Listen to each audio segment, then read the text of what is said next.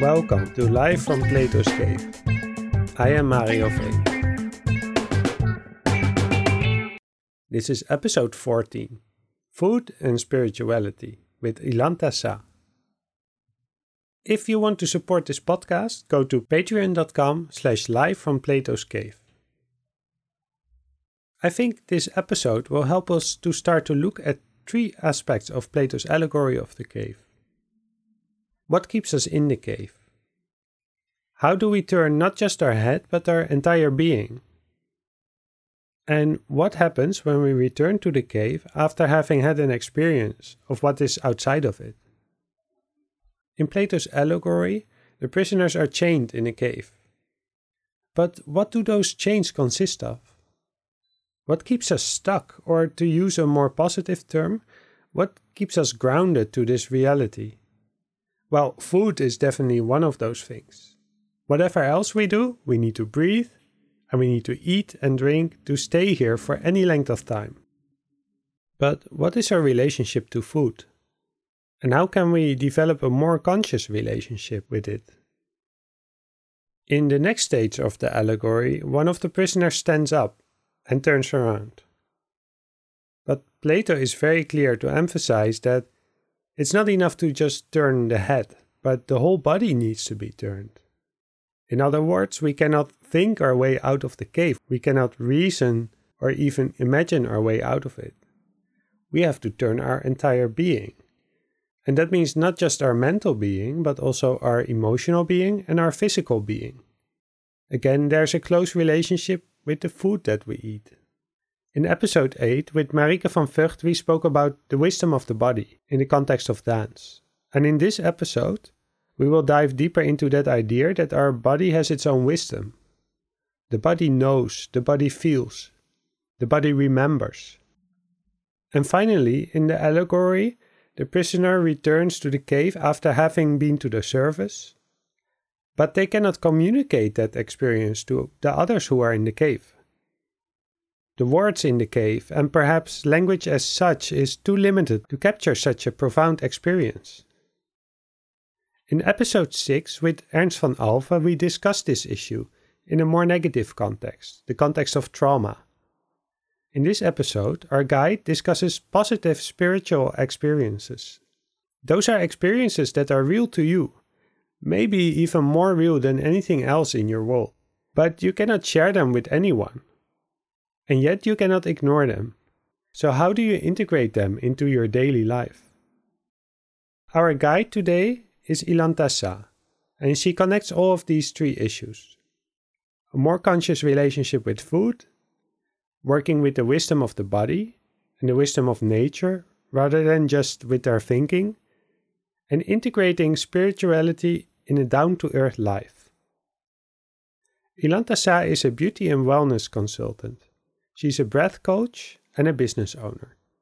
She's passionate about sharing the benefits of conscious living and how it affects her physical, emotional, and mental well being.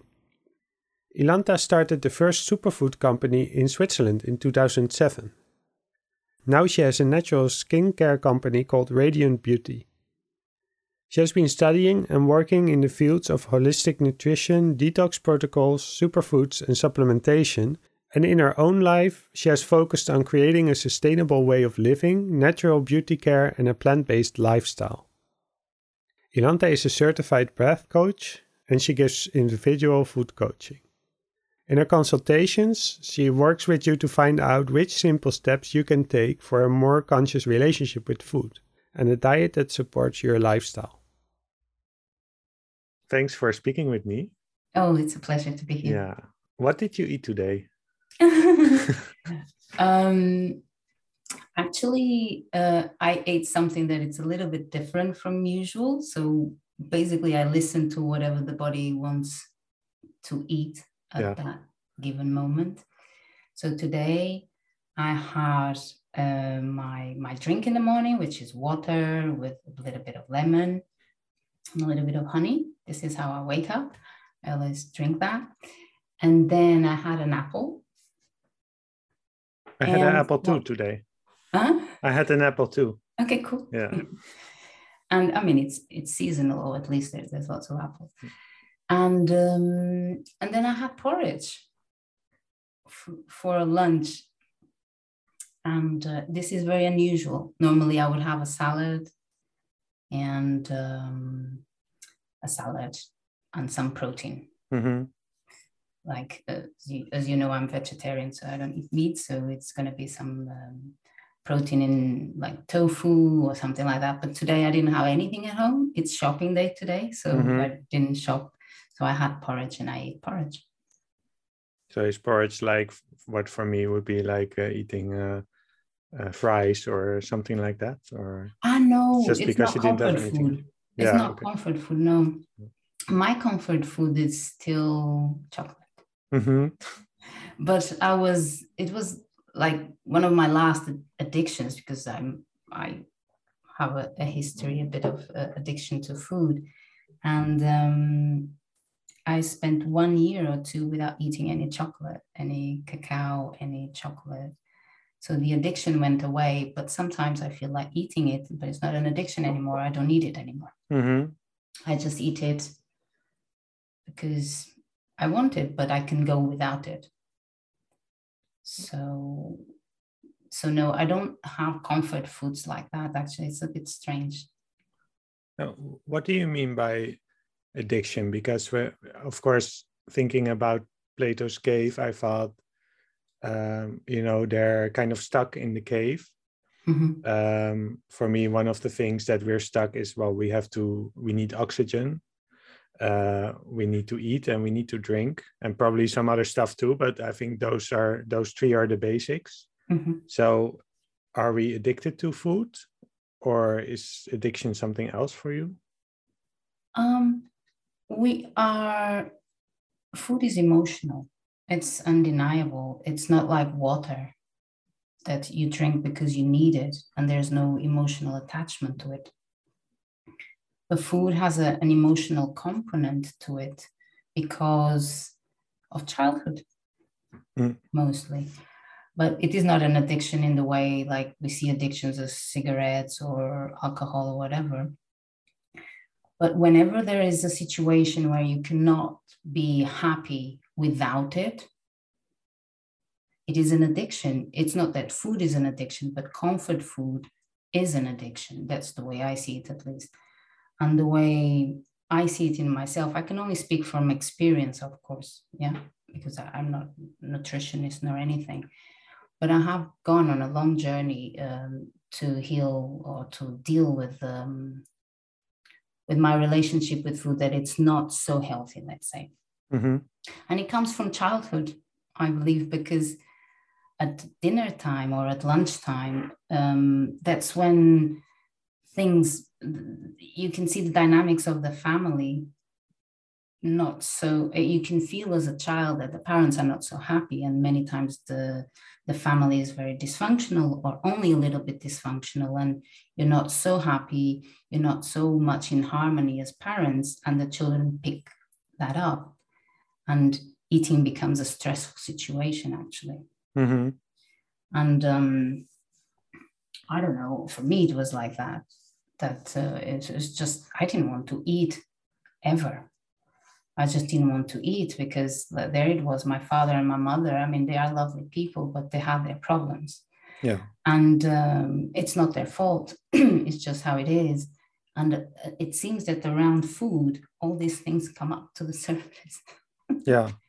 and uh, and I think that gets kind of imprinted in us, and um, we are always searching for uh, for some em- emotional compensation for that. I don't really know how to explain, but there is food that nourishes us, that really nourishes us, and there's food nourishes on a physical level, and then there's food that is more for the the emotion that it's a compensation. Yeah. That's all. But um, I don't know. I don't know about you, but if when I am truly happy and satisfied and fulfilled with my life, I don't reach for comfort food, for emotional food, for the fries or the chocolate or whatever it is, because I'm happy. That's why probably when a person is in love, we, we don't really eat much Mm-hmm. because it's there. There is no need for for for food as a as a as a as an emotional kind of thing. That's the way I see it. Yeah, yeah. It's so it's so fascinating for me if food is uh, once you start to pay attention to it. It's like if that's the lens that you start to look at just basically any situation. Well, if you just walk around in the city, it's so organized around food and Yeah. rest. I, I once spent um, uh, some days with with somebody who didn't eat Mm. and um, didn't drink as well. That's another story. But at least when Mm. he was with me, he didn't drink and he didn't eat. And uh, he was from the UK, so I wanted to show him around. But and I, I went, I took him to Amsterdam. What what do you do? Bas- basically anything that came up. Okay, let's go have drink some coffee. Some. Oh no, wait, he doesn't. let's. I mean, it was so hard to figure out to go somewhere um, where there's no. Of course, I could have taken him somewhere with food, but once you take that out of the equation, Yeah. it's so. Um, yeah, yeah. My my I I think you noticed. My PhD research was also about was about gluten intolerance, Mm, mhm. and uh, I recorded uh, mealtime conversations. So the children uh, couldn't eat gluten, and we found out. Yeah, the research was about how do they deal with it, and Mhm. it was almost never explicitly like, oh, you cannot eat this or something. But it was more they were saying they were trying to normalize it, like. Um, uh, oh, I made this especially for you, Mm, or if they if they ask a question um, somebody asked a question to the person with gluten intolerance if they can have it or not they would start out saying are you allowed to have it Mm. but then they corrected themselves they said are you allowed to have do you do you eat this one Mhm. it's so yeah so central and, and what i really learned from you is you really opened my eyes uh, some whatever decade ago or longer Mhm, mhm. um, about the relationship between food and thinking and feeling Mm, because of course we i mean probably people listening to this you can take we know obesity is a crisis we know the stuff that we eat generally as a society isn't you know it's causing all sorts of troubles mhm. and there's lots of people of course they're they're hungry in the world they Mm. uh you know so many people go bed to bed hungry tonight It's very unfortunate. That's really Yeah. unfortunate. Yeah. um but the we link eat too much. In my understanding, we eat too much in the West, right?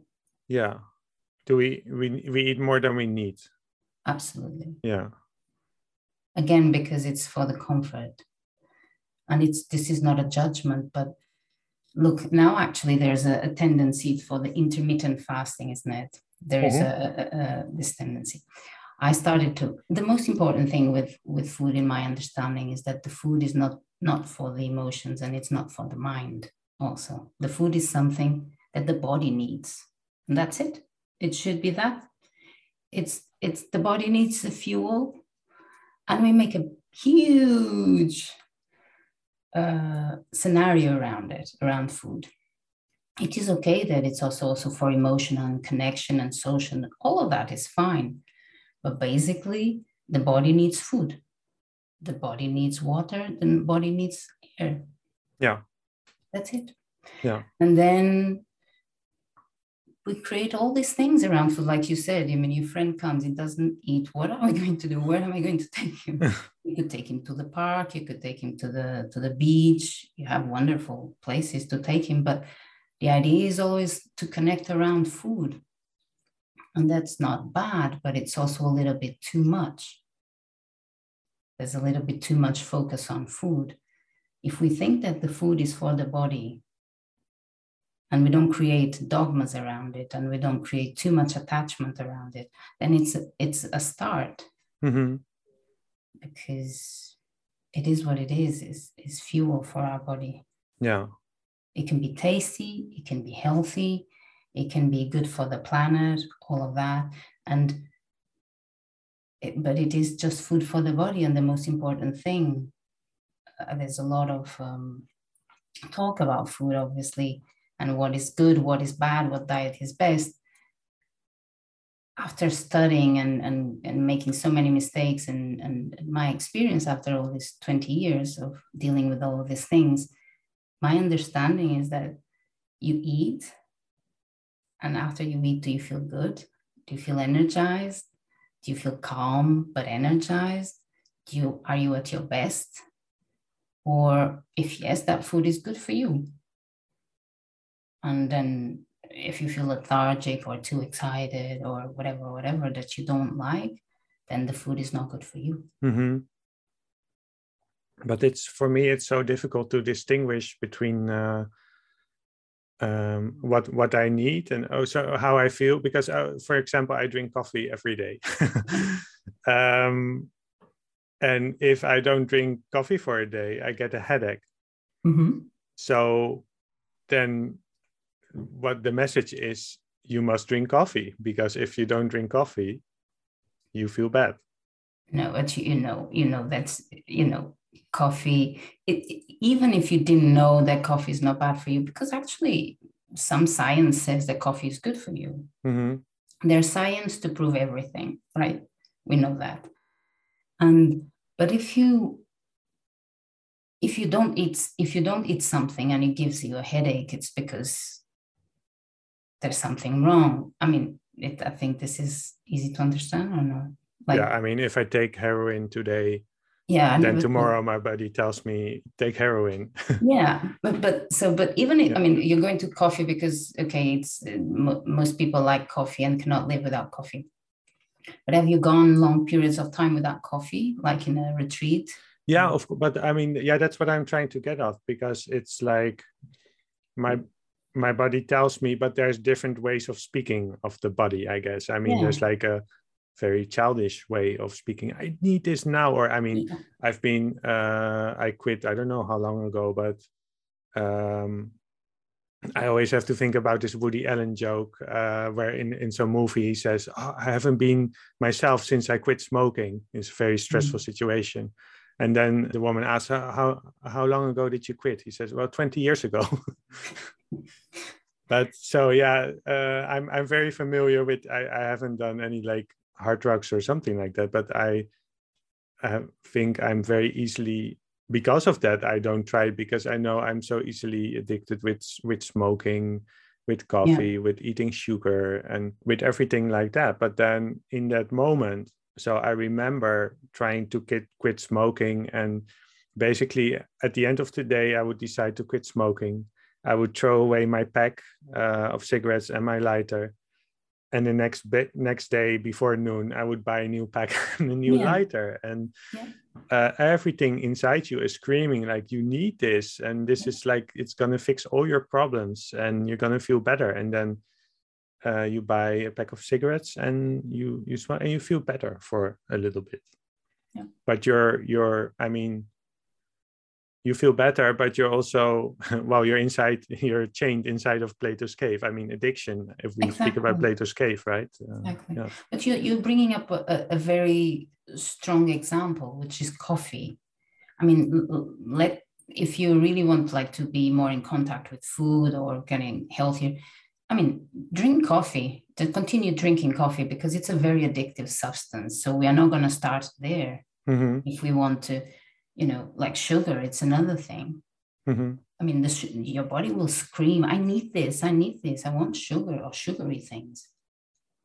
So, but, and it's difficult and there's no, there's no, I don't think there's a solution. I've always been addicted also to many things. I've smoked for 15 years, like, mm-hmm. and I would go and drank a lot of alcohol for 15 years as well. So, um, the, the steps, I believe, need to be with easier foods to let go of to start with. If anybody is interested in, in starting to get more in touch with the body, is um, eating an apple and saying, oh, what does the body feel good? And then you eat a, a bowl of rice. You're not really addicted to rice, I suppose. And then you say, okay, no i'm a bit lethargic and then the, the, the journey begins from there. The coffee is uh, it's too strong and of course it's difficult to deal with it but as it as it as you begin to develop a relationship with the food which i think that's what's missing we just eat we, we look at food as a commodity something that we just grab we eat and let, let's move on. But it's life isn't it? If it wouldn't be for the food it's a life in itself to start with and it's giving us life and we have no relationship with it except for uh, oh i need you i'm going to eat you and then that's it. But as soon as we start having a relationship with the food as from life to life it's mm. a life that it's there and we are eating life. And just a simple sitting with the food ah do i feel good? Uh-huh. Okay so i'll eat more of this and slowly you will develop a relationship when eventually even if it's 10 years later you really don't want the coffee. But if we go and say no i cannot eat coffee because it's horrible for me it's never going to work. It's never going to work because we're going to feel guilty. If we drink the coffee we're going to feel that we're missing out on something. If we drink it if we don't drink it and then we quit coffee and we go to chocolate we go from chocolate and then we go to whatever addiction. That it's the same. So for me it's just doing the most the easiest and the most difficult at the same time which is paying attention to the body. Mm-hmm. what is it it's that simple. Yeah you eat, you eat, you're just like, okay, kale and whatever and vegetable, green veg are awesome. Everybody tells you that. But you eat it. Do you, do you feel good? No. Well, don't eat it. Move on, try something else. But you need to sit, and especially for children, this is very important. Because children need to develop a relationship with food. Yeah, to see how, how they feel when they eat something. Yeah. Yeah. yeah and it's they have an intelligence that we don't. You know it's it's pure that they are connected to the body in a way that we don't we are not. We have a lot of ideas. We have a lot of guilt food and a lot of ideas. But the children know. I don't know if it with me i never digested milk for example since birth. But i was fed milk because you know to, for me to be it's in the culture. and, yeah, yeah, yeah, you just have, and the doctors told you that you need for her to grow. I yeah. didn't grow much, so it was ridiculous. But I, you know, I, I needed to have milk, and I every single day, mm-hmm. I feel like vomiting. But my mother, wanting to do the best that she could, she was giving me milk, but my body knew that it was not good for me. So I think it's very important that parents know that too, that the children relate to the food in a way that it's healthy. So, if I hear you correctly, it's about uh, food is also about your relationship to your body and yeah, um, we have forgotten. Yeah, having a healthy relationship to your body. Yeah, yeah. and it's easier said than done. Yeah, exactly. I mean, yeah, I I know because I first of all I can say that just knowledge is not enough no. because I, I eat very healthy, but I also eat a lot of bad stuff. mm-hmm. So uh, I mean, bad stuff. I mean, uh, just like stuff with sugar or or fat or or mm-hmm. everything like that. In a way that I'm not happy with it. But I know. I mean, I learned a lot from you and and from. I, I did some, you know, food like uh, ways of eating that worked really well. Mm-hmm. Um, but still, it's uh, it returns to a certain point where where I'm not happy with it, and I think that point is not it's not about food is not about food, if you know what I mean. It's about mm-hmm. something else. Mm-hmm. It's about for me at least about like be like you gave an example earlier if you feel really good if you're in love you you don't need to eat much you eat maybe some fruit or something uh, if you go uh, you know if you eat it's more like also a celebration right? You mm-hmm. you eat something that you can eat anything but it's like with joy. Exactly that's the thing is joy. Yeah. It's a celebration eating. Yeah true. So, okay, at this point, we could say, okay, this is uh, an individual's problem, uh, right? Uh, I mean, if some people have a healthy re- relationship with food, others mm-hmm. don't, mm-hmm. and we know about eating disorders and stuff like that, mm-hmm. obesity, uh, mm-hmm. uh, addictions. But um, uh, could you just yeah maybe maybe instead of because i want to ask you about how, how you see that you know on a, on a more collective level but maybe it's good if we just get to know you a little bit okay. better first you were speaking about drinking milk every day and uh, i think there's you know a time when you grow up you just live with your family you, you don't think too much about who made the rules and at one point you start to discover uh, the world and that the society you live in is maybe not fitting you or something. So you start to make some of your own choices, go on your own journey. Mm-hmm. So, do you remember any point where you thought like there's a different way of life possible, or I mm. want to get out of this, or something like that? Mm. Yeah, I left home very early. I mean, very early for Portugal. Yeah, at that time, I left home when I was 15. And um, uh, because I just understood that I could not be myself. I mean, I was what I thought it was myself. So I left home at 15. But since a very young child, I I uh, I didn't feel at home basically. Mm-hmm. So I always wanted to escape where I was, and I did at 15. And um, I started to do things by myself, like following my what I thought it was good for me, but actually I was not prepared to think for myself. And I think many many children and youth also might relate to this because either we are under the parents' guidance or we try to figure out things for ourselves, but really we didn't have any education to take good care of ourselves. So I didn't take good care of myself at all. Then it's just so, basically more like I want to get away from this. And I anything just, else, anything yeah. that's not this is already much better. But you exactly. don't have you don't have a plan or a developed like vision of where you want to go, right? Exactly. Um, just kind yeah. of want to get away from this. Yeah. And that isn't I mean, it's good, but it's not so good because I also didn't know. I just made a lot of mistakes because I didn't have that, uh, you know, the, the, a stable um, platform. I didn't have any anything. I didn't have any rules in my life. Uh, so when did you feel something that you felt, oh, this there's something here. This is something I need to follow. Mm. Did that have to do with food already, or was that something else? No, no, I mean, I felt like when I was 12 or 13, I was very connected with yoga actually. At that time in Portugal, it was like I had a little tiny book of uh, with yoga postures and I was doing it and something like shiatsu, which is like a, a massage and the plants. I was very, very connected to plants. I was playing with plants and essential oils and natural cosmetics, natural remedies. That for me was my world and nature because yeah. the garden was quite quite big and we would always go to the sea for me to see the connection with nature um, both nature nature or with my little plants and things was was what i wanted to explore more.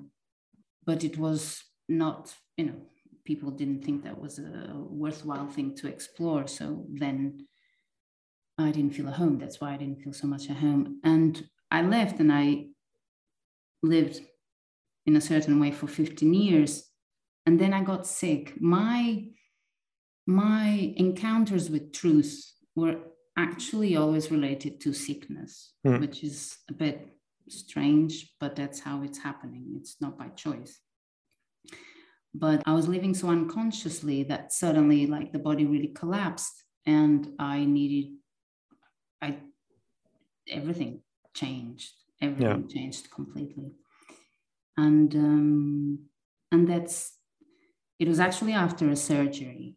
I had three surgeries in a row. And um, the last surgery, when I woke up, um, I I was actually not awake. I mean, I remember it, is, it was a very strange feeling. My the doctors were trying to wake me up with this kind of movements to wake me up in my chest. And I was talking to them like, hey, I'm here. And they thought that I was dead. Mm. And at that time, that didn't make, make any sense to me. And then when I woke up again in my room, in the hospital room, that was the first time that I that I encountered something that made sense to me. And it sounds very esoteric, and for me, it was very strange at the time because I was not spiritual in any way, but there was a light, a presence, a something where I felt 100% at home, mm-hmm. Completely at home. I was completely blissed out, and this was not the after effect of a surgery because I had after other surgeries before and after that. It was always horrible to wake up after a surgery, but at that one, it was incredible. I still remember to this day, and um, and I didn't have any reference point of what that was, but it felt like this is it. This is something that I have never experienced, and I I was just there in bliss. And one friend came in the hospital to to and he said it was not spiritual at all. And he goes like, "Oh, it's like God is here." Mm. like, "Oh, you feel it too," and we were blissed out for some time, and then and you know our friends came in and my mother and whatever and things started to dissipate but that was always my reference because it was such change a complete change from my reality. And um, from that moment onwards then i started to on everything changed in my life. I stopped drinking and alcohol uh, drinking and smoking and i moved to another town in portugal. I left all that i knew behind. And um, and my body asking me to go vegetarian. And i'm saying this because it was nobody told me to do anything. But that's because that's what i wanted to ask. Did you get in that moment did you get like um, a, a, message do this or do that? No. it was just because how you describe it now is just you a feeling and you felt a presence if yeah. i'm correct. And you had this feeling and how did you how did you think about okay i have to stop eating this or i have to no it, it just happened. like yeah. I was just like the body started to oh i can't eat meat mm-hmm. so it was all very like practical and simple and um and i was confused obviously like ah well what is but at that time and i think it was easier back then because there was not so many so much information from outside yeah. If it would have been now, I would go online. what is this? Whatever. And but at that time, it was not like that. I mean, it's good how it is now, but uh, somehow at that time was easier. And uh, one step after the other, things just changed. But I didn't have anybody talking to me saying yeah. this or that. But then I, I, uh, I eventually met my spiritual teacher, and uh, from there, um, we started working on on meditation and mm-hmm. uh, much related to food as well, because for him the spiritual path is very connected to food. So that's when my food journey began. Me realizing that I I had some problems related to food, and I was covering up my emotional problems with food, basically, which yeah. I had not realized until then. I just thought, yeah, okay, I'm addicted to cigarettes and alcohol. Well, okay, that's that's okay. And I like sugar. Yeah, okay. that was it. I didn't think any of it. I thought it was just okay. But then uh, uh um, a deeper relationship with food uh, began in that way. And how would you describe that relationship? Again, first of all, it was the um, being aware that there was a problem. Yeah and that's the first step right for anything and um and then for a long time fe- feeling very guilty about it which is not useful but it happened mm-hmm. i can't and then which i think it's very important i went on some very long retreats uh, meditation retreats which included fasting and juicing fasting drinking smoothies etc along with meditation and spiritual work. And um, the experience um, of not eating, and then the first time that I ate after the fast is is in my body. I mean, it's just it's a memory that I have that it's much more important than any book that I read about fasting or this or that because it was an experience of the body it was such bliss. There was there was just this connection that I spoke with food just in, in before yeah. I spoke that we, that I felt for the first time there when I when we began to eat again uh, at the end of the retreat. And it was not only that I was starving, I was actually not so starving, so much starving at that point because the body gets used to eating little, uh, just small amounts of food. Mm-hmm. How, how long was that? How long did you fast? It was 40 days. 40 but days? No, but look, this is not 40 days uh, fasting, not at yeah. all. It was um, we start with the food, like raw food, yeah. and then smoothies, and then juices, and then a few days of uh, just water, and then move on again to juices. It is very well. Just, just why, why is that important that you? Uh, I mean, if I want to fast, uh, I told you I drink coffee in the morning and everything like yeah. that. Okay, if what would happen if I just start fast fasting now? I, I don't eat for I don't know three four days. No, you drink just drink water. Should, nobody no. should do that. No. Why not? I mean, because first of all, uh, it could be too much of a detox, right? Yeah. And then you don't know how to do it, how to to deal with it, and it's just too strong for the body. There is no need to push the body in any way, mm-hmm. and there is no benefit for it uh, from it. And um, there are ways. It's always very, uh, very good. It's the same as like you are in a very hot environment and then you go to a very cold environment. It's just no, you adapt slowly, slowly. Small steps. Yeah, yeah. small steps. But um, it is also okay if it's just for one day. If you stop eating now and eat tomorrow again at 20 after 24 hours, that's totally fine. Mm-hmm. It's not a big deal. But if you go on a bigger, a longer retreat, obviously you have to slowly get into it and coming out of it because things happen there's especially if you do it on your own there's a lot of emotions coming up that yeah. you might not know how to deal with them by yourself and there's also uh, toxins coming up and there is no need to go through that by yourself and um, there's no benefit to it because then it doesn't stick. Your body will not remember will remember that that was a horrible thing that you've done and you don't want to do it again. Mm-hmm. if you do it in the easy way your body will have the time to get used to it and feel the when the body is clean and it feels that bliss and your body will remember will remember how it how good you felt during those times and that what that's that's very important on a biological level, on a physical level, it's also it's the toxins that are too much if you just um, go on a fast. But also on emotional and spiritual and other levels, it is important that the body is respected and that we we allow it to feel the bliss of being truly healthy. And that can only be achieved with gentleness. And so why do uh, because those toxins are uh, you know they're in the body when you start to fast they're already there but why don't you feel them why do you does something physical happen that they start to come out or why do you start to i mean i mean i think mm. anybody who who fasted you have the experience that first you get like yeah headache maybe tense maybe it doesn't feel so good in the beginning yeah. uh, maybe mm-hmm. do you know what happens why because the stuff is already in your body yeah. So why don't you feel it? Um, because you are very normally? used to it, isn't it? Hmm.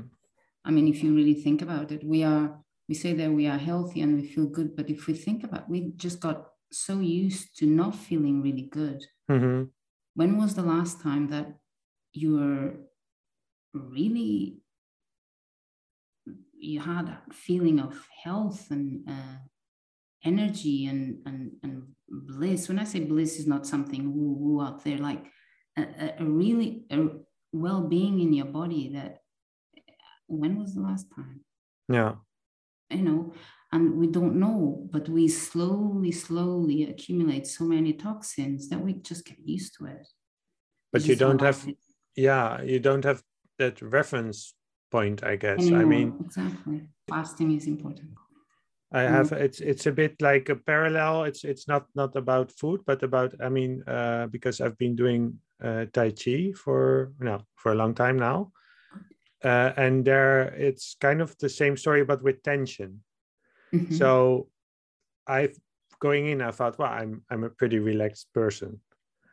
But so it has to do with muscle tension the way you hold your body yep. um, basically if you see somebody who's been doing tai chi for a long time I was in, in in the Hague in the tram, very busy tram, uh, past the central station, and I saw some Chinese people coming into the tram. Clearly, they just came from Schiphol, from the airport. They had bags and everything like that, and it was very busy. The tram was going fast and around corners and everything, and I knew immediately they they're Tai Chi practitioners because they were just standing with their hands down, very relaxed, yeah. like nothing could move them or something like that. Mm. And then in the beginning, um, you know, it, it's it's a very mysterious thing, but basically all they're doing is relaxing. And when you're relaxing, all the stuff, the tension that your body is holding, is just released, and then you're body is just like a uh, how do you say it? It's just a thing. It's just a weight. Yeah. it's like if you put like a they if you put a suitcase there a heavy suitcase it doesn't fall over too. Mm. uh, your body is much heavier than the suitcase. Why does it fall over if you go around the corner? But if you release all the tension then um so anyway sorry i, I go yeah but i always felt that about people that practice or uh, tai chi or something like there's something about them. That they are so yeah there's something about them. There's the they are there. Yeah yeah. And then so my teacher calls that he says it's a you have a very high base tension. So um doing the practices and everything but it takes years. Yeah. now i start to the moment I feel even close to how I felt before, for me now it feels very tense. It feels horrible. Yeah. Um, but at that time, I was like just used to having like a stiff shoulder or or pain mm-hmm. in my back. And Now and now it's like if I have a little bit of pain of my back, oh, what's wrong? I need to do this. I need to do that, mm-hmm. and I really want to fix it because I can't. Uh, you know, I know. I guess what I'm trying to say is that it's also about creating a reference. Yeah it's exactly um, that. yeah. it's creating a reference yeah. Because if you don't have that reference then it's difficult. Yeah. That's why i think fasting and it is important because then you, you can you can have the experience of how good your body can feel.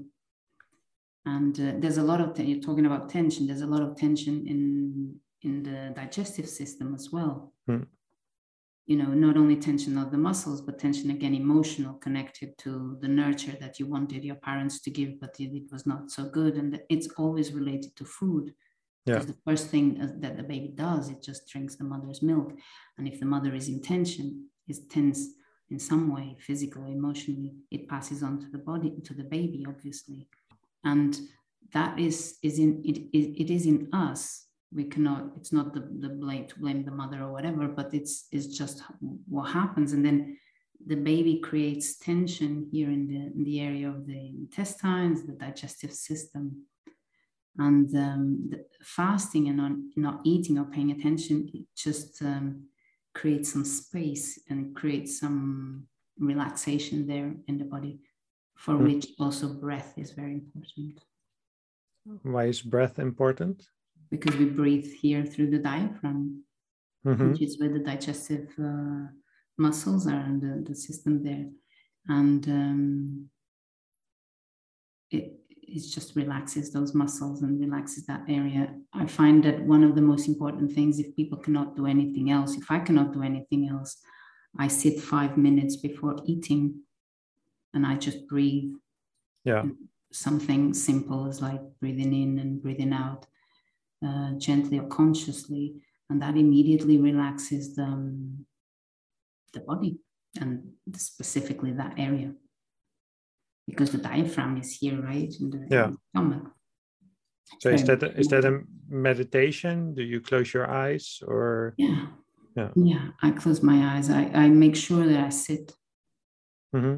This is not always possible. This is not always going to happen, but um, it's not only what I'm what I want to say is that that it's not only about the food that you eat that it's healthy, but it's how you relate to the food and how relaxed you are when you're eating that food because you can be eating the, the healthiest food on the planet but if you're stressed and tense in the muscles there you're not going to digest much. And for me that has been actually the most uh, challenging aspect because you can change your diet you can start eating healthy but if you're not relaxed and you're just eating because it is healthy um, i don't think that the body digests uh, a lot of, of of the nutrients that it needs. So, and again, it is an experience. I've experienced this while living in the school of meditation, which is like a type of monastery or ashram. And there, um, the eating was in silence and you know there was some reverence to the food and you just sit. It doesn't have to be anything special. It's just you sit and you pay attention to the food that you're eating and you you you breathe for one or two minutes before you start ingesting the food. I think that changes everything. Yeah.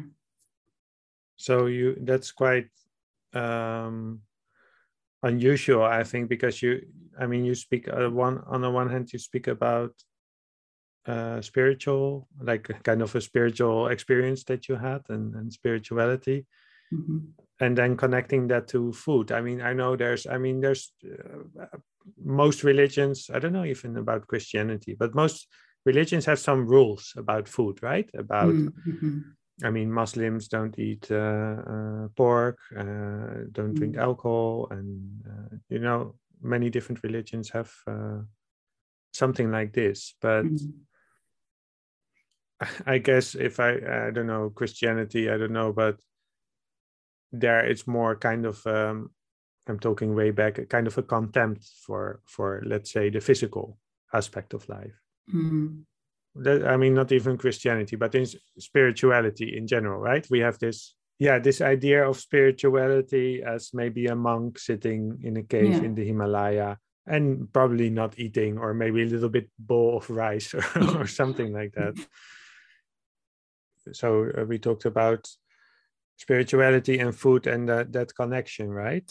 So it sounds like you you you made this connection between some more spiritual experience and some mm-hmm. food but maybe first of all what because spirituality is such a you know broad uh, word uh, yeah. what what do you understand by it well it's difficult for me to explain that but uh, um, because I entered into it without even knowing that this was spirituality, right? Yeah. And um, the way I've experienced is that it is a dimension of ourselves, like the, the physical we can relate to. We know we are physical, we know we have emotions, we know we have thoughts. And then the spiritual is just another part of us. It's nothing woo woo, just out there, and nobody, it's no, it's just one part of us that many of us have not explored, but it's part of being human. Yeah. So there's the physical dimension, there's the spiritual dimension. And even if we are not spiritual in that like traditional way, uh, I mean, we are because we all know there's something more than the physical. We all have had experiences. And it's that exploration I, I don't know anything, but I, I'm I consider myself a seeker. So it's like a, I, I, I'm curious. What's mm-hmm. that dimension? What's and um, so that's what spirituality means for me, and it is something very grounded. Yeah. Also, uh, because of my teacher Tony Samara, is very grounded. It's just like spirituality is the in the everyday. It's here now in our talk it's it's everything is bringing consciousness to anything that we do it can mean at certain points going to places to the mountains or to a retreat or this or that just to connect. And after we have that connection, we bring it to the world.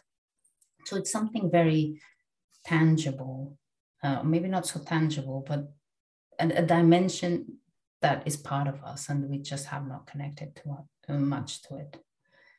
And in many cases, it turned actually into religion, which is a completely yeah. different thing, in my understanding. It's a completely different thing because it's just like believing in something outside of us and that's the opposite i think in my understanding of spirituality because spirituality is looking within. It, it is inside of us is as closest as it can be you know to us. That's why it's so difficult it's like fish in the water we just don't see it but it's just it's just part of us. And looking inside rather than searching for the answer outside is for me spirituality yeah we spoke about in in earlier episodes about philosophy as um, if you ask uh, if you ask what is a human being or who am i mm-hmm. but you're also the one asking that question yeah. so so that's a very difficult uh, way and it's so it's uh, so close to you it's all around you that you cannot see it so well let's not go into philosophy and spirituality and the difference and, and it, but just because I, I haven't really spoken about it yet on on the podcast i found mm. that's why i also wanted to speak with you because you if people meet you you're so i mean um, down to earth yeah. and just like kind of there and happy and you you it's more like you you you're present so you you notice everything Mm-hmm. Um, you're not let maybe I couldn't say it in a different way. You're not so distracted. You're not. Do you even have a smartphone? Oh come on! you have a you have a smartphone, but how how old is it? no, no, it's not exactly like that because you see, okay, let's not go get into that. But it's just another addiction, and as I said, I have a problem with uh, some codependence, yeah. and it it I healed the part of the food and then I went a little bit into the social media. Okay. Thing. But I'm aware. That's the thing. You know, as long as we are aware, one thing is like I'm eating chocolate and I just don't even care, or no, I was drinking alcohol, I was just like whatever. But yeah. then you create a certain distance, like, oh, I know that I'm addicted. Okay. And um, you know, of course, I don't live up in the mountain or yeah and, and I, I am of the world and and um, i'm just aware and you have a business and I have a uh, business and you... i have a business since 2007 when yeah. you know my first online shop yeah you know it's um it's, yeah very grounded and that i it's part of my nature and mm-hmm. it's also part of the teachings of um yeah Tonyism. yeah and so so you say you have a spiritual teacher? I do. Uh, what does that mean? Yeah, what does that mean? Um, somebody, you know, I work with, with, with my spiritual teacher very uh, personally, but I also am open to other the teachings of others. Yeah. And and I'm saying this because I just remembered one teacher says uh, that uh, a, a spiritual teacher or a guru, which is a, word that I don't like because it has so many strange connotations to it. But um, it's like um, what do you call those things in the car? The, a GPS. Mm-hmm. Because when we are in unknown terrain, like you go to some place and you don't know where you are, a new city, a new country, you like a GPS, it will orientate you. A spiritual teacher is like that, but for the inner the inner world, the spiritual world, is unknown terrain. It's a mystery. It's a mystery to be discovered, and we can get lost endlessly. So, a person that has done that, that has done that before, that has uh, walked that path before, can help us mm. walk our own path. It's nothing to do with them, the teacher. It's not about following a teacher, but if he's a good teacher, you will help us find ourselves because it is it is complicated already on the outside if you go to a new country to know the rules it's much more complicated the inside. So that's what I see uh, um, Tony Samara as as a guide more than uh, you know a guide and a friend. Yeah. You know, for me it works like that. That is just like I talk to him the same way that I'm talking to you uh, now and um, but it is that it is a guide to to the to the inner world that can be very confusing distracting overwhelming and there are many traps on the spiritual path and that's mm-hmm. what it is it's very unusual in the in in uh, yeah i'm a little shy to talk about the spiritual teacher because um, it can be seen as like something religious or something like that which is not at all not for me. Yeah. Yeah. Yeah. It's that's... a guide that helps me through through the confusion of the inner world. Yeah. Yeah. Yeah.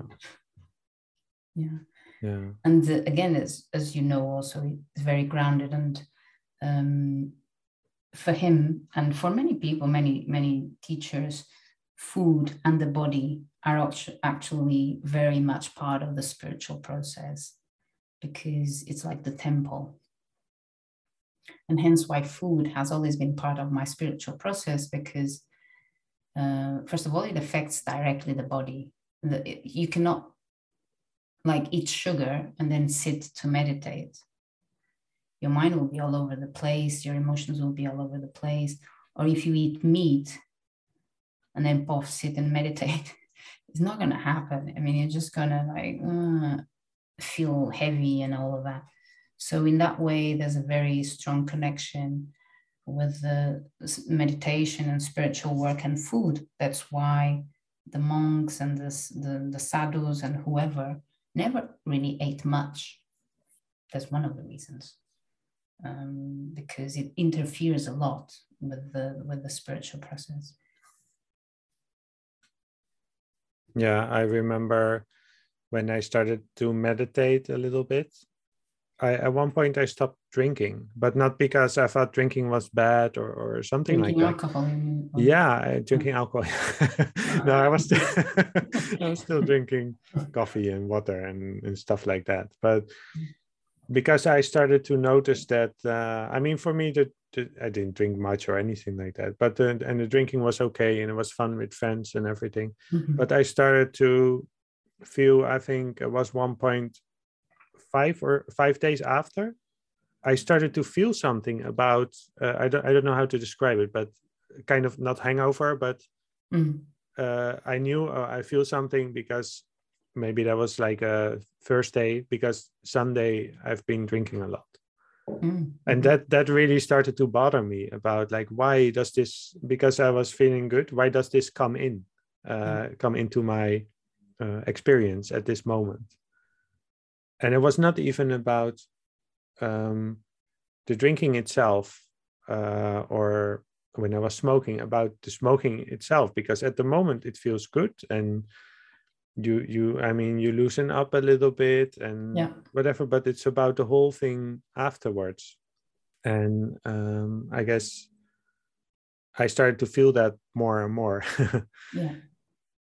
And um, and even with meat it was the same. It was actually on uh, it was actually on with uh, tony samara with the fasting retreat but i'm even shy to say that because it was three days.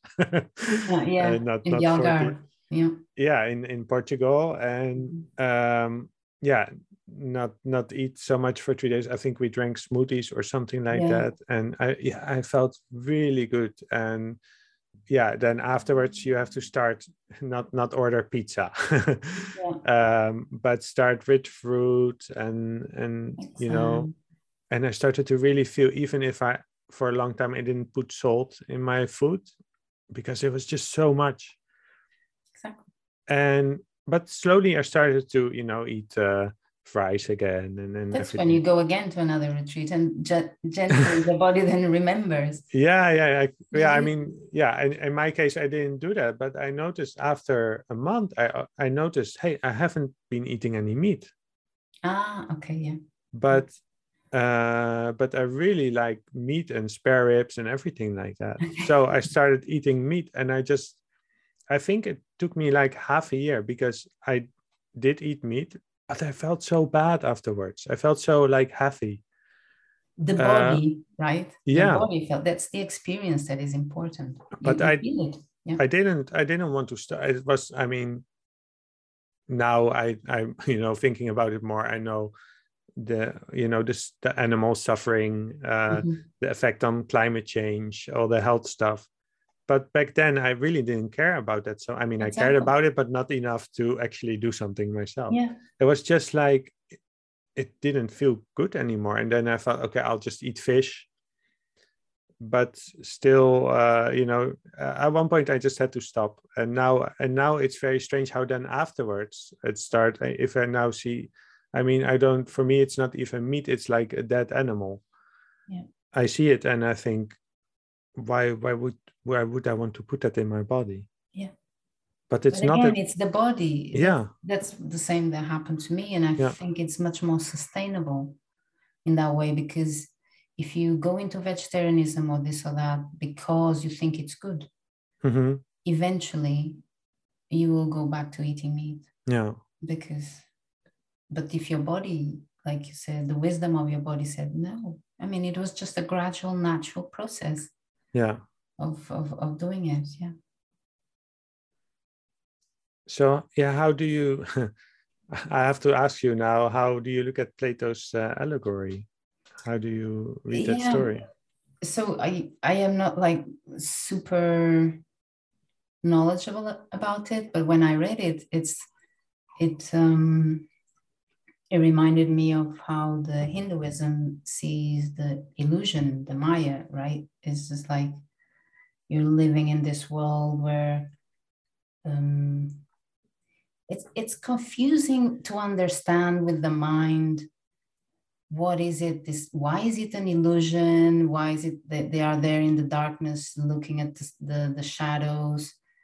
and uh, then it comes up and sees the light right that's the, mm-hmm which is the journey of any spiritual journey is like that we we we we move away from what we thought it was reality and slowly we start seeing other things and then we don't know what reality is and it's confusing for the longest of times it's super confusing and um, so when i read the story uh, when i read that i thought oh this is the story of what has been going on in my life and the life of many people, I suppose. And um, that's it. That's the story for me of finding a real truth. What yeah. I didn't understand then in the end is that he goes back to the cave and he has seen the light. And when he comes down, he becomes blind. And and uh, then he tries to kind of uh, uh, waken up the other people and then he becomes blind um, i don't yeah because he need to become blind yeah because he cannot see in the dark and i mean when you i then go into uh, i mean first okay. he comes out and he his everything is very painful because yeah, yeah, exactly. he's just blinded i mean imagine yeah, you've lived in in a cave for i don't know 30 years and you see sunlight for the first time in your eye in your life but then his eyes get used to the light but then he goes back and of course he only sees uh, okay. his eyes are not used to the dark and back to the light. Yeah and and uh, his uh, you know his former colleagues make fun of him because he cannot recognize the shadows. He cannot predict which shadows come after what mm-hmm. shadows. Mm-hmm. so, so so maybe that's a good i mean how yeah you you went on like a retreat like 40 days. You yeah. you, you lived in in a meditation school for a while. Um, but you also just i think you travel a lot yeah. uh, and and you live in just cities and everything. So how is that maybe something you recognize that you come back? I mean for sure i recognize the the very the the, the when you start to see the light that it's very difficult. Yeah. It's it is a painful process. Maybe not for everybody but for some of us it is. And that uh, that that is obvious. And that's why man, not many people really go into this um, spiritual journey willingly i mm-hmm. didn't i needed to have a boing a disease to get into it and um, the returning back as you say, to the cave, but Sima, it's also not easy. Uh, for me, it is not easy because I feel I feel lost.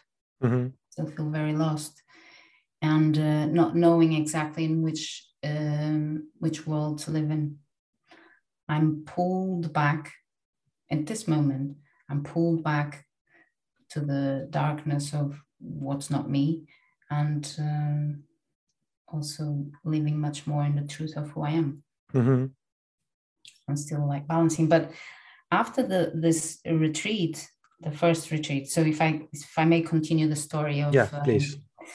Um, the story. So I went on this first 40 day retreat, which was in Egypt, and it was uh, life changing. It has to be. I mean, such a thing, right? And um, and then again, my life since then. This was 20 years ago. Huh? 20, 20 years ago. Um, my life since then is about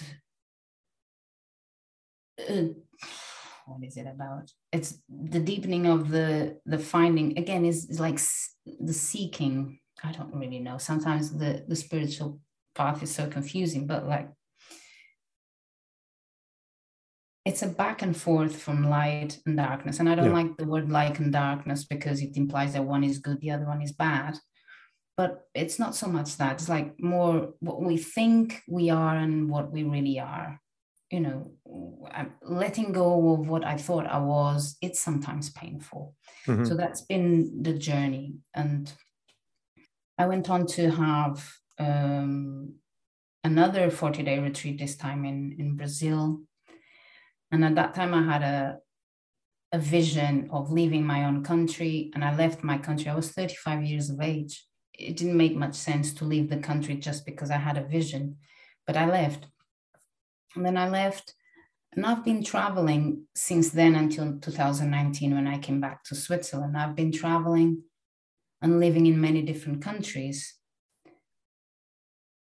just because I think there's this uh, curiosity. I want to know. I know I want to know what other people are doing. I'm like, you know, the Portugal is a wonderful country, but it's very much in their own little world because it's so geographically, you know, away from it all. I didn't know the world. I was fascinated by different cultures, although it was always in Europe.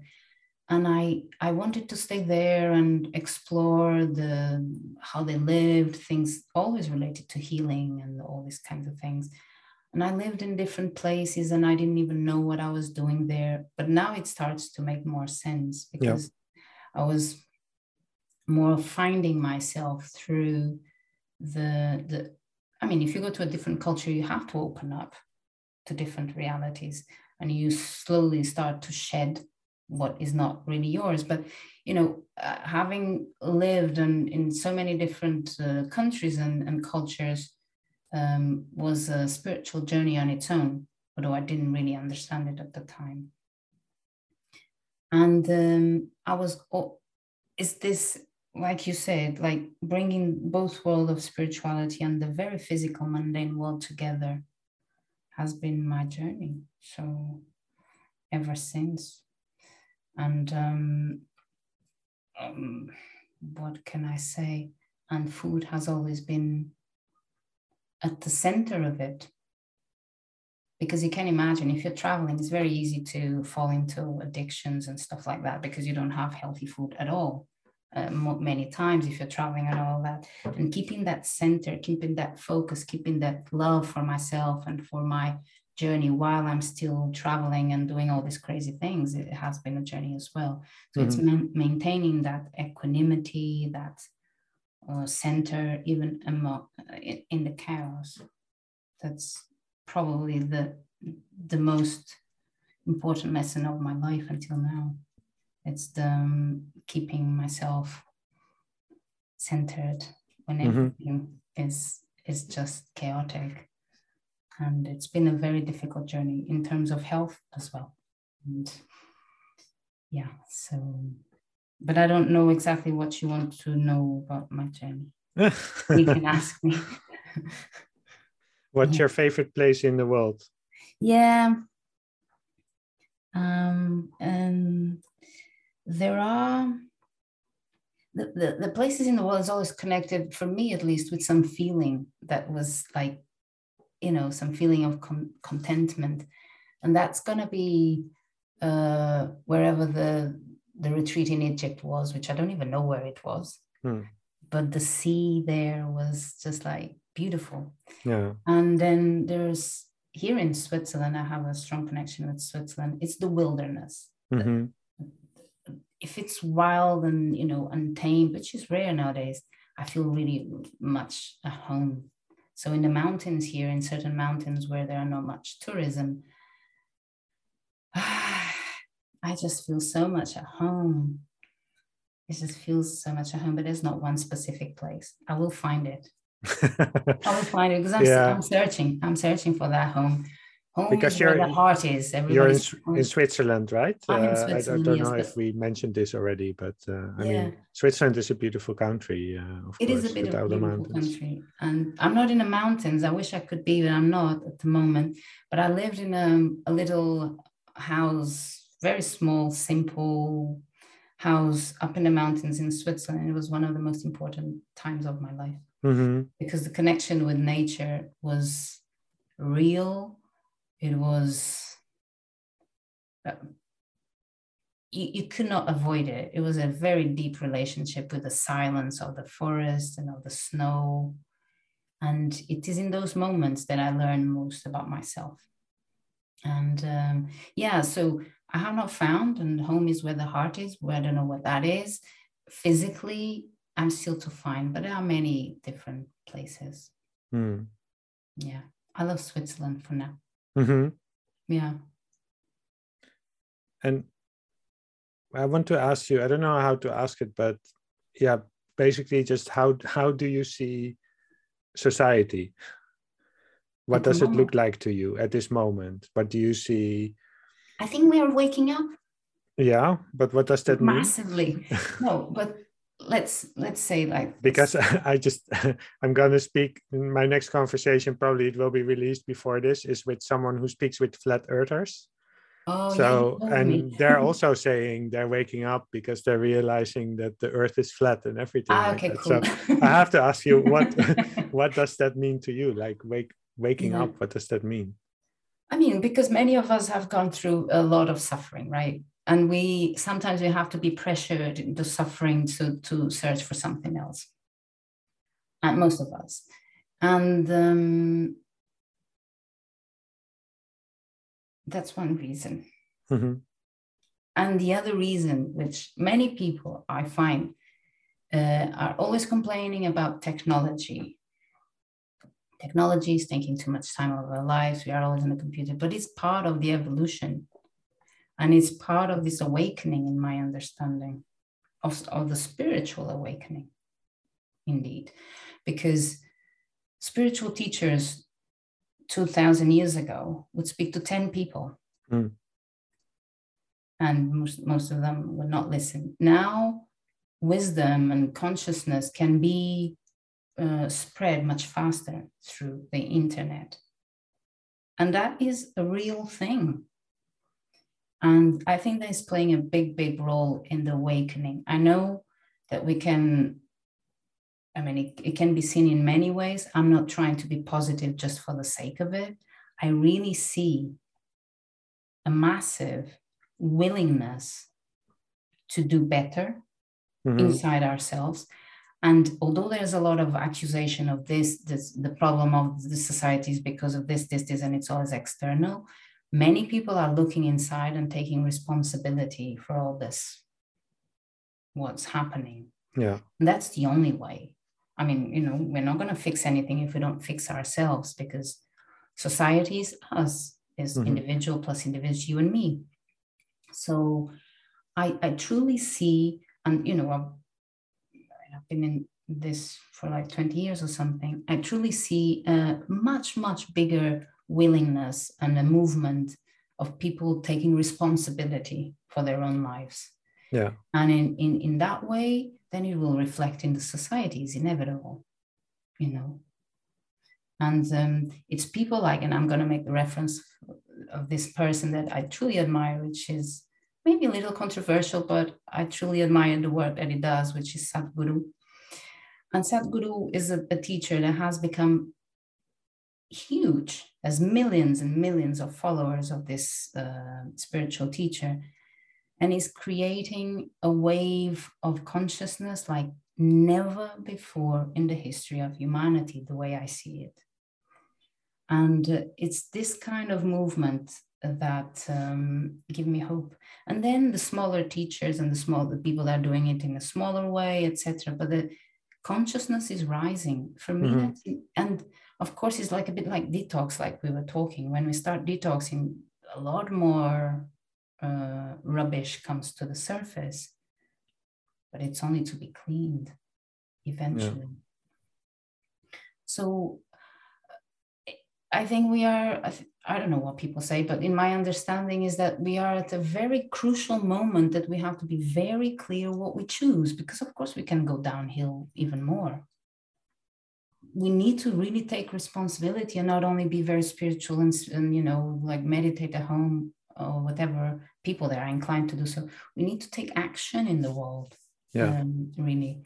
And again, Sadhguru is doing an amazing thing that's called Conscious Planet Movement And I mean, just thinking of it, it's just is I have goosebumps everywhere because this is so much what's needed. We need to be take care of ourselves and we need to take care of the planet as well. It's it is and it's there's thousands and hundreds of thousands of people involved in this kind of movement. That gives me hope. That gives me hope. So then, how you speak now, I think um, that's many people will recognize that right when if they're thinking about climate change or if they're thinking about well i did the episode with uh, Dominic Pettman on distraction and social media mm-hmm. kind of these um, well technology is involved food is i mean food and technology sorry i try not to get sidetracked mm-hmm. i do that sometimes um, so that that we do live at like an intersection at this moment i think mm-hmm. that's pretty clear that something needs to happen something needs to change. Uh, we cannot go on the way that we go now. I mean we of, obviously we can but it will have consequences like some countries flooding and well things that we see around us uh, all the time already right? Yeah. And what what is the the planet that we're going to give our children. That is very important. Yeah and and that's what the children are saying is well we don't have a planet b and yeah. why i mean that's what greta thunberg is saying. Why should i go to school if there's i mean for what? What's going to be yeah. the future? And so I, I spoke with Pieter Lemmens about uh, uh, his own idea and about uh, Bernard Stiegler, a philosopher, and, and it's the idea literally that there is no future. Uh, we live in a post-truth world. Um, mm-hmm. Many of the ideas that we have about where should the world go to, they turn out to be well unhealthy ideas in the sense that the, I mean, there's the idea of capitalism will solve everything, right? Mm-hmm. Uh, if we just leave it to the market, there will be a kind of balance uh, or communism or um, or something completely new. an ideology yeah or something new but because we are always looking at the past to try and see the future yeah. like that. It's something completely new. When the internet came who thought that this would completely change our lives? And it's something like that it's going to happen. Yeah so you don't know what what is going we don't to know. we have we no idea keep, yeah we just yeah. keep doing it. We just keep going and moving beyond our own limitations. Yeah. And that will create a force that will create something we don't know. Mm-hmm. Because we're always trying to extrapolate from the past what will happen in the future. Yeah. Not going to happen like that, in my understanding. Yeah, I'd, li- I'd like to see how you connect. I, will try to, it's a very complicated, complex idea, and we'll speak about it more from uh, Bernard Stiegler. And he, he talks about basically um, the the age that we live in uh, entropy is increasing which means well stuff is warming up right uh-huh. okay. and uh, basically it's a situation that we're in now what we're seeing and he says the next stage should be neganthropocene and that is basically uh, life like when when a plant grows it's like a very complex unique structure but the tendency in in uh, you know on a large scale is that things even out they become like boring and mm-hmm. distributed and everything. But if you go to the jungle there's like this brimming life and everything. It's complex. It's basically i mean that's how i understand it. it's kind of that's what we need more of. And not just you know not just forests. We need more forests as well but also more of this diversity and this it's the soil. Yeah it's the soil and that's why i'm so excited about this conscious planet movement you should have a look mm-hmm. and uh, it's all about the soil the diversity of the soil that's everybody talks about the air the pollution this and that but life is in the soil mm-hmm. we are made of soil food is made of soil if the soil continues to be less and less nutritious, no matter how healthy we eat, there's no nutrition in the food. So we are very much connected to the soil, to the richness of the soil. Yeah. And it's become it's we are becoming desertified the planet. And that is very, very important to reverse that. Otherwise, there is nothing that we can do. If there's no nutrients in the soil, we are dead in a yeah. few gener- in a few generations or decades. So that's why I'm so excited about this, the movement, the Conscious Planet movement, because first of all, it it humbles us that we are nothing more than soil and water and air. You know, we are part of this planet. We are not going to save the planet. We are the soil, air, and, and water. And it is our responsibility, of course, to take care of it. And it is possible. It yeah. is absolutely possible. And it's very much connected to the food because no matter how organic and how wonderful it is, if there's no nutrients in the soil, it's useless. It's useless food. And that is happening now. If you eat it's a mango, yeah, if I go to the supermarket here and I, I take a mango, I don't know where it comes from. And look, I mean, I don't know if you have this experience, but I remember 40 years ago, 30 years ago, food tasted wonderful. I mean, the, the you know, a melon that we had in Portugal and peaches, mm-hmm. they tasted so good. I don't remember. I don't know that taste anymore. It's gone.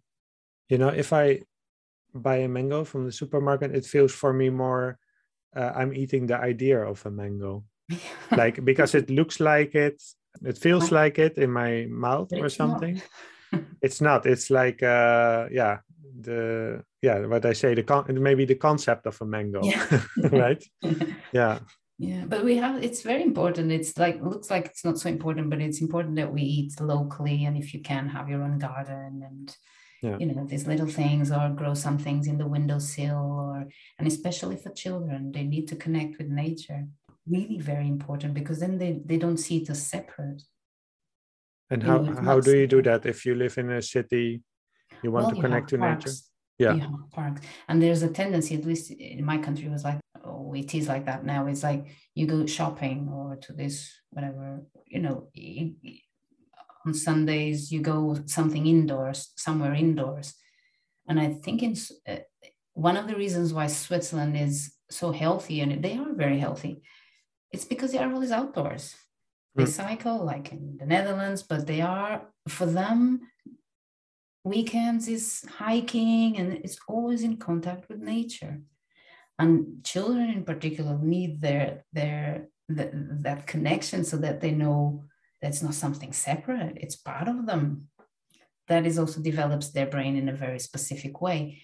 And um, I mean, you have the sea there, you have parks, I remember when I was in The Hague, and that happens a lot wherever I go. When I'm upset, when I was distressed or emotional, I would go and smell the roses. There were not many trees mm-hmm. where I was, but I, there were many roses growing in people's gardens and uh, up the, the, the, the, the houses.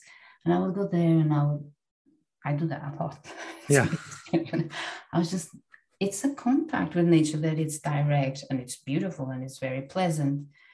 It doesn't have to be that we're going on a hike somewhere, somewhere, but nature is everywhere and we pay attention. We walk barefoot, you know. Why, why is that important? Because it connects, there's a frequency of the planet. There's a frequency some people are much better explaining this part because I'm not like it.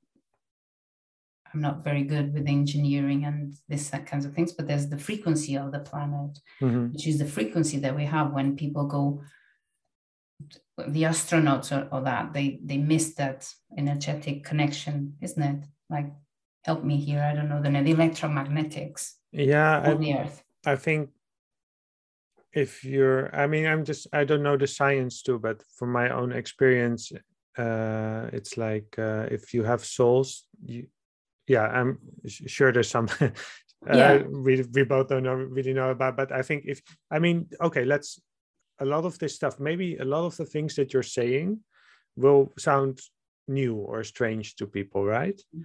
but i think one of it's the not things new mario because we've always let me just interrupt you there. We've always walked barefoot. Yeah. It's just that we have forgotten so many things that we think it's weird. It's not. We have shoes.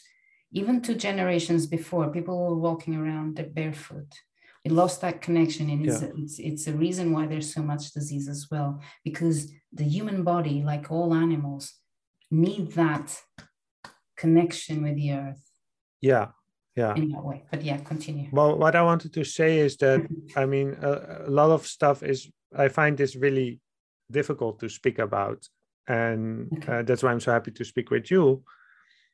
But the thing is, just try it. You know, if uh, it's the same with with meditation. If you've never meditated before, you can speak about it a lot. What you can also do is every day, just I mean, how you just described it. You sit like five minutes Mhm. uh, just sitting uh, and breathing, and probably your eyes closed. But that's it. You don't need to sit in a special way or anything like that. exactly You try that. Don't try it one time and and that's it. But try it for a month every day. Sit five minutes with your eyes closed and see how it feels. And the same is just what we were just sp- speaking about. Uh, I mean, I I did try it myself and I forgot about it. Maybe I'll do it again. But just at least because I have a garden, I'm very lucky with that. Oh do you? Oh, yeah that's i do. Um that's one of the reasons i we wanted this house. I mean i Mm. looked for a house i said it must have a garden because it felt somehow i need to have my own little yeah. ground. But then just trying to go into the garden or going up to a park and take off your shoes and stand there and see how it feels. Yeah so it's not i mean what you're talking about what we're talking about is not an it's not an ideology or something no. I think the, the way you speak about it is very much this is this is how you experienced it this is how you feel good in life this is how you make sense of the, the world around you Yeah. and your path is probably very different than from someone else right Yeah. so Yeah. It might not be that somebody else has the same connection with food right? For sure. But it, it could also be i mean even if you don't have that connection it could something could be something you try. Out. be, be more what did you say before? Like if you before you eat an apple just uh, make friends with the apple first. No, just just just know that it's alive it's Yeah. it's it's life on its own. It's something it's this thing that grows from a tree and it has this it's shape from and it's the supermarket there it's not Yeah. there yeah and it's pretty amazing that we i mean that's probably one of the reasons we're not conscious of because i can just go i can pretty much buy or order anything i want exactly i mean There's that's quite different yeah into abundance too much abundance yeah yeah There's so a, a really good movie, let me just say, it's called Earthing. And Yeah. it has all the scientific uh, explanation also for the earthing. But it's just absolutely incredible. And it's free and it's amazing. And Yeah. it's, it's it's a, another thing we talked about food but if you look at the world through this lens of earth you start to see i mean for one uh, most of this uh, i know in switzerland it's a bit different but in holland well holland is level anyway Mhm, but mhm. most of the streets everything is level. Yeah, uh, if if you walk in many different countries or in nature it's never level. So your your feet have to adjust to Yeah. it your, your your body gets kind of challenged ev- even just walking in the in the Yeah. forest yeah. um it's no and we wonder don't have to do it to like think now, okay, now, now I have to walk barefoot every day, everywhere. yeah No, it's just really do the best you can. And you will see, like you said, we need to experience. Otherwise, it's just words. yeah Doesn't Yeah. they don't mean anything. That's why fasting is important so that you experience. That's why putting your feet on the ground is, and it's these simple things that will get us through these very chaotic times. Yeah. It's not the very phenomenal experiences, it's these everyday little things that we do. We stop and breathe three times a day. We just look out the window. You know, we just disconnect with whatever we're doing. We pay attention to our body. We eat you know, with consciousness just there with the food. We go and put our feet, we touch a rose. These things make a huge difference in the way we can strengthen ourselves and be centered. At least that's how I see it, how I uh, have experienced. It doesn't have, although I have very extreme, people might say extreme experience with going like 40 day retreats and stuff like that. Hmm. The real uh, transformation is in the everyday life that when I'm stressed, I know that I'm stressed and I stop and I breathe.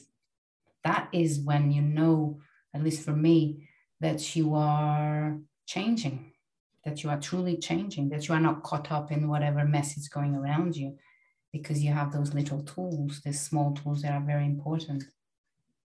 And it's like this that the world will change.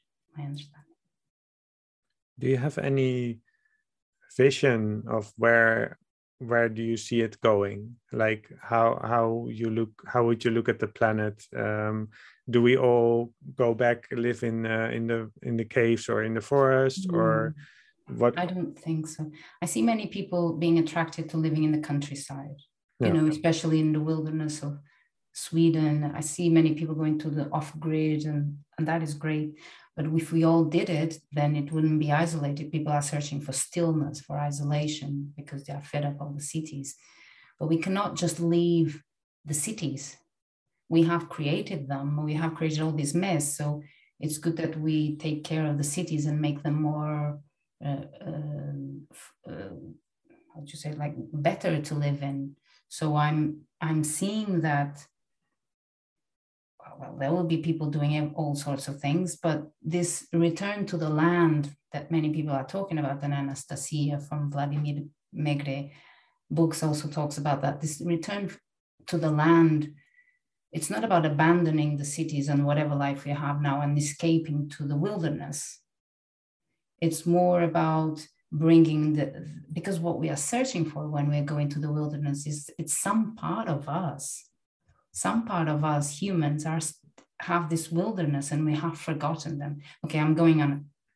Uh, but what i mean to say is that the, the, the society of the future the way that i see that it's uh, healthy is what they are doing here in switzerland actually. I quite mm-hmm. admire them because everything is a little bit wild.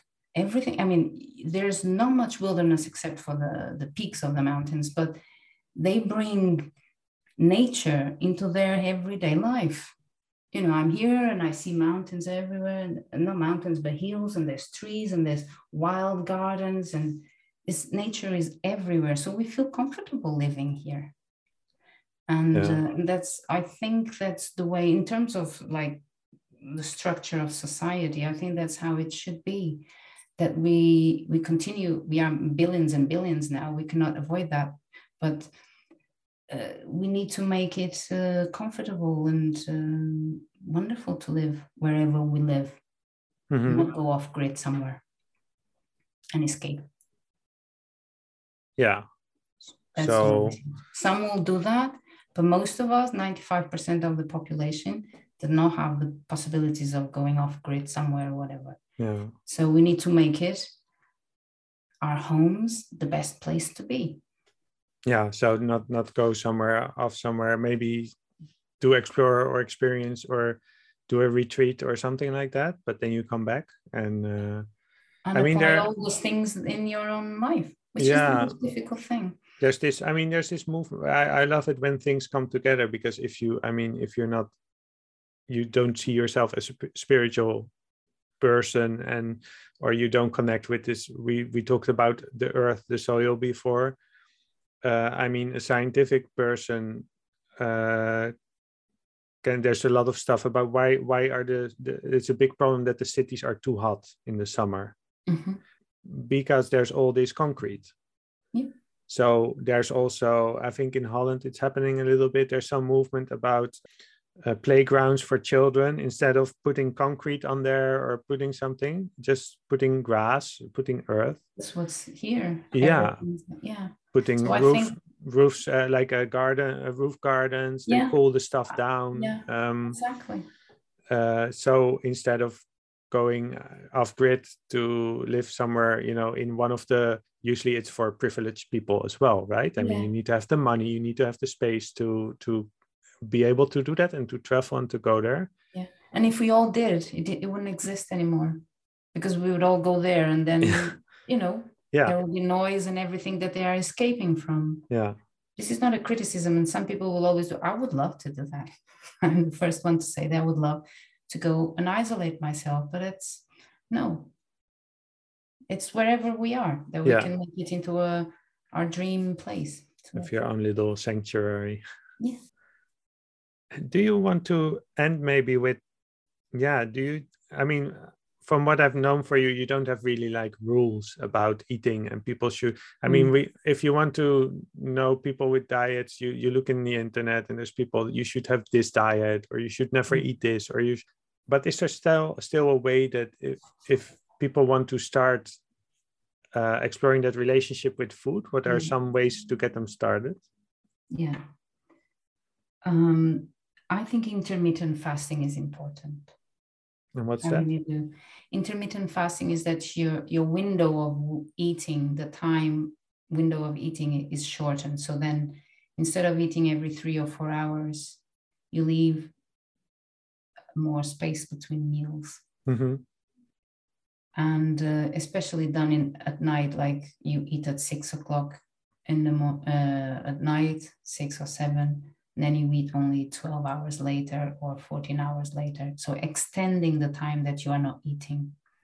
Because most of the energy that we need to function in the world um, is, is going to digestion when you are digest, digesting. So this is a big movement, intermittent fasting nowadays, but it's the way that humans have always eaten. We didn't have food all the time so it is a natural way for the body to find balance is to only eat two times a day.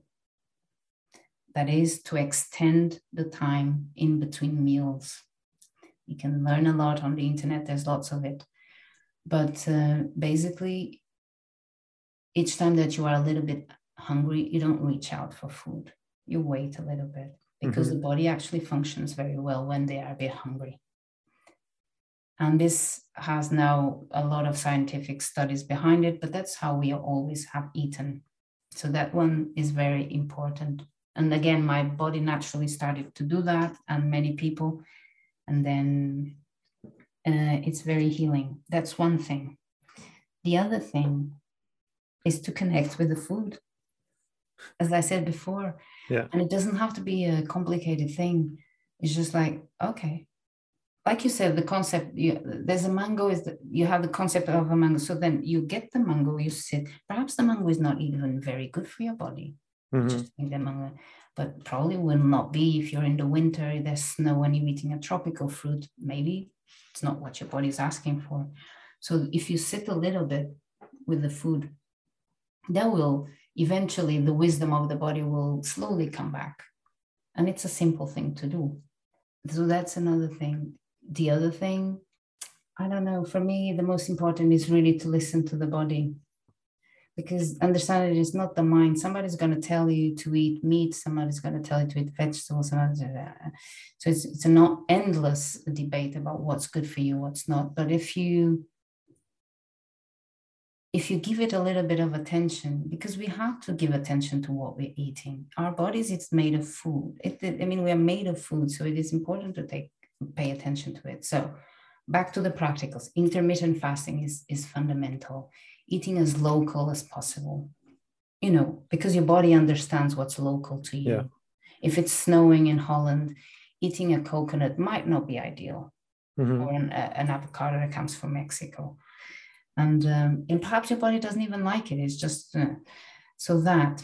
And um, eating food that is alive Mm-hmm. I think that's very important. You know, like around 50% of the meal would be good that it's it's full of life. So raw food, either in terms of, of vegetables, of, of green juice, or fruit, or sprouts. It's not difficult at all, and that's it's alive. So your body will feel more alive. Because of course, if you eat overcooked food or if it's canned, it's dead.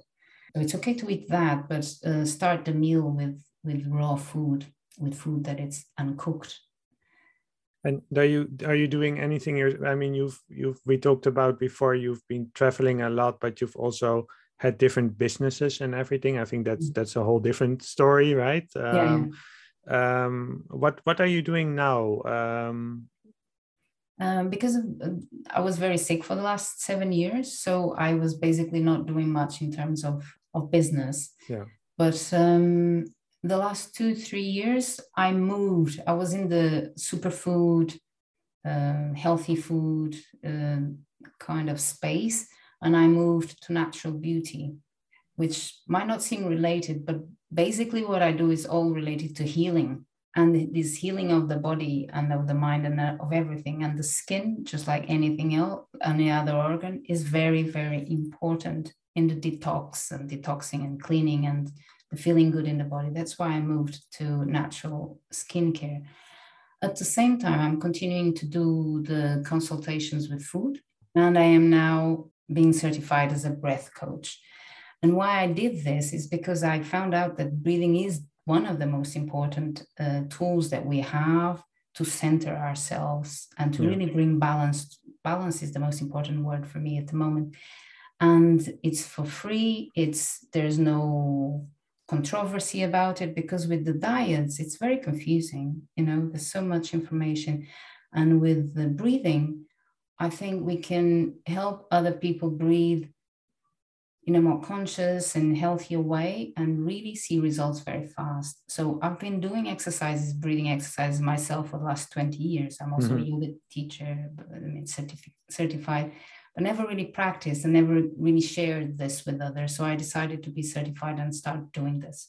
So yeah. that's what I'm doing at the moment. And I have a lot of interests and it will evolve as, as I evolve. But the main topic is always coming from the chaos, from to, to a balance inside of us. And there are many tools that can be applied in our yeah. daily lives to achieve that balance.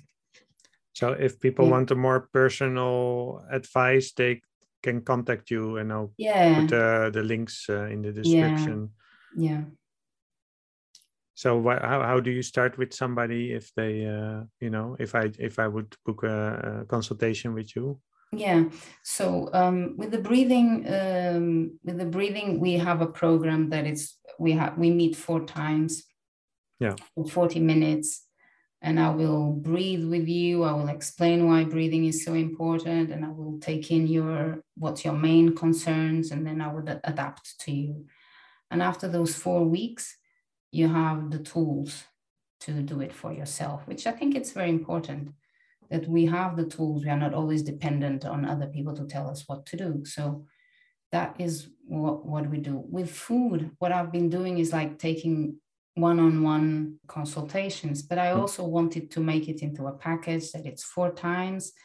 I speak with you and i give you all the tools that i know. I adapt it to you and then you're good to go. You know mm-hmm. you have your toolkit you know how to take care of your body. I don't want i don't think it's important that people keep coming back. I i find it's more interesting and more um, fruitful for people if they have the tools for themselves and then they can practice rather than being dependent always on another person. So that's how I do it at the Great. moment. And the shop is only available in Switzerland. So, you know, the natural skincare is only available in Switzerland. Yeah. It's, it's difficult to ship outside of Switzerland. and maybe last question for the more uh, intellectual uh, people listening to this um you uh, for uh, the people the reading minded people like what what kind of you okay so you mentioned already ah, yeah okay uh, yeah. Earth earthling was a is a film? Earthling yes. Um, earthing earthing. Earthing earthing okay. Uh, anastasia is like a series of books by yeah. Vladimir Megre yeah vladimir Megre and um i find one very book that, that really was very important for me was Karma from mm-hmm. Sadhguru. Okay. And the other is, uh, well, you know, my teacher, he doesn't write books, but there's one very interesting one that's called Different Yet the Same, mm-hmm. Tony Samara. And, um, ah, and there's a beautiful person also that uh, has helped me so much. Is I don't know if you know him, Matías de Stefano.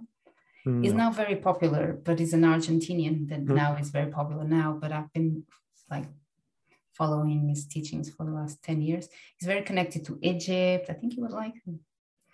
And um, so Matías de Stefano, Sadhguru, Tony Samara, Anastasia, wonderful. Mm. You know, wonderful. Thank you for, I'm going to make a very stupid joke. Thank you for all this food for thought. yeah. So thank you for having me, Mario. Thank you for listening. If you want to further explore your relationship with food, I really recommend booking a consultation with Ilanta. What diet and eating habits are good for us is very personal, and she explores together with you what will work in your situation. You can find her website in the description and go to livefromplato'scave.com for other episodes and ways to support this podcast. It already helps a lot if you subscribe, share, like, etc. I hope to see you again soon.